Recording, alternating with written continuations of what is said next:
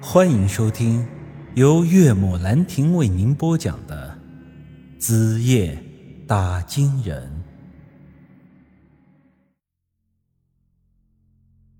当天下午，杨凯旋因为村里有公务，就先回陈家村了，而我却是留了下来，打算在那林老板身上下点功夫。此后，我通过二狗了解了一些那个林老板的基本信息。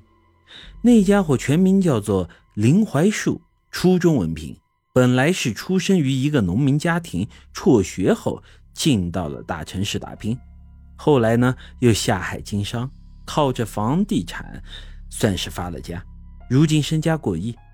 在我看来，这人基本上就是暴发户。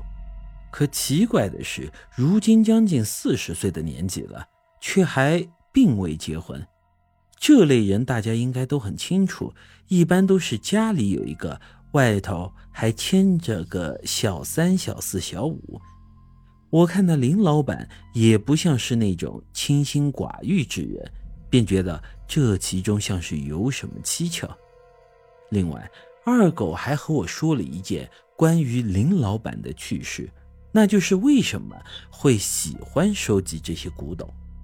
说是这个林槐树早年间进到大城市打拼的时候，靠着一辆小吃车，在一所大学门口卖肉串挣钱。后来偶遇了这所学校里的大学生，并对这个女大学生啊产生了爱慕。此后，那女大学生经常照顾他的生意，林槐树为了表达对他的好感，每次都给他优惠。后来干脆是不收他的钱了。按理说呀，大城市的女大学生不能和他这种穷小子在一起。但后来不知怎么的，或许那女大学生被林槐树的真心打动了，两人还就真的成了情侣。这林槐树一下子像是癞蛤蟆傍上了这白天鹅，高兴坏了。那年春节的时候，女孩要带林槐树回家见父母。林槐树为了给未来岳父岳母留下个好印象，花了自己大半年的积蓄，给自己置办了一身像样的衣裳，又给买了一些名贵的礼品。可即便是这样，那女孩的父母还是没瞧上他。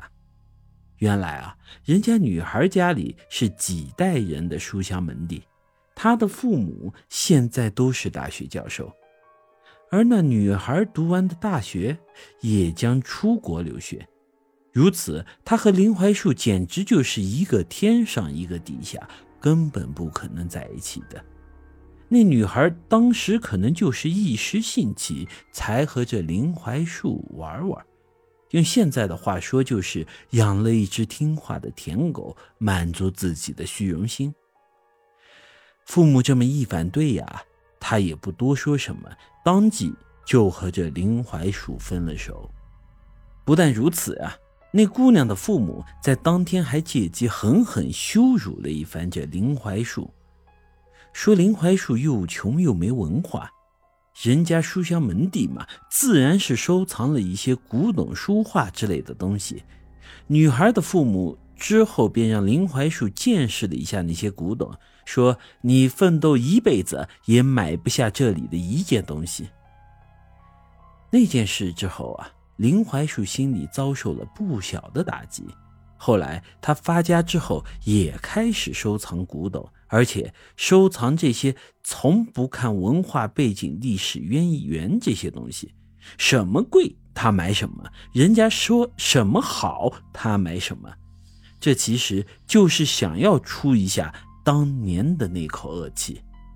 之前也说过，他开那间所谓的私人博物馆，最初的目的就是为了装逼，为了显摆。听完二狗说的这些，我的心里一下子。也泛起了嘀咕，因为像林怀树这种万事看淡、只在乎钱的人，往往是最难缠的。那水晶棺想要拿下，恐怕是不太容易啊。不过，我回想起林怀树那脸上的眉心漏，这的确是大灾的征兆。弄不好是会出人命的。于是我想着，你再有钱，那也得有命花才行。我想把这两千万的价格压下去，还得在这上面做做手脚。不出所料，那林槐树之后果然就出事了。二狗告诉我，就在我们签完合约的当天下午，林槐树去参加了一场迁坟仪式。之前有个风水先生告诉林槐树，说他母亲的坟位置风水不太好，可能会影响他今后做生意的运势。于是林槐树便把那风水先生给他母亲找的另一块风水宝地迁坟迁过去了。林槐树为表孝心啊，在下葬前的一段小路上，都是他亲自参与的抬棺。这棺材一路运了十几公里都没有出问题，可偏偏就在这最后一小段的路上出了岔子。林槐树抬棺的时候，绳子突然断了，棺材落地之后把他的腿给压住了，弄到医院一检查，很严重的粉碎性骨折，搞不好他这条腿都得废。后来有人开玩笑说。你这娘亲在地下待久了，是想儿子了，想要抱抱儿子吧？还不小心把儿子的腿给压断了。本集已经播讲完毕，欢迎您的继续收听。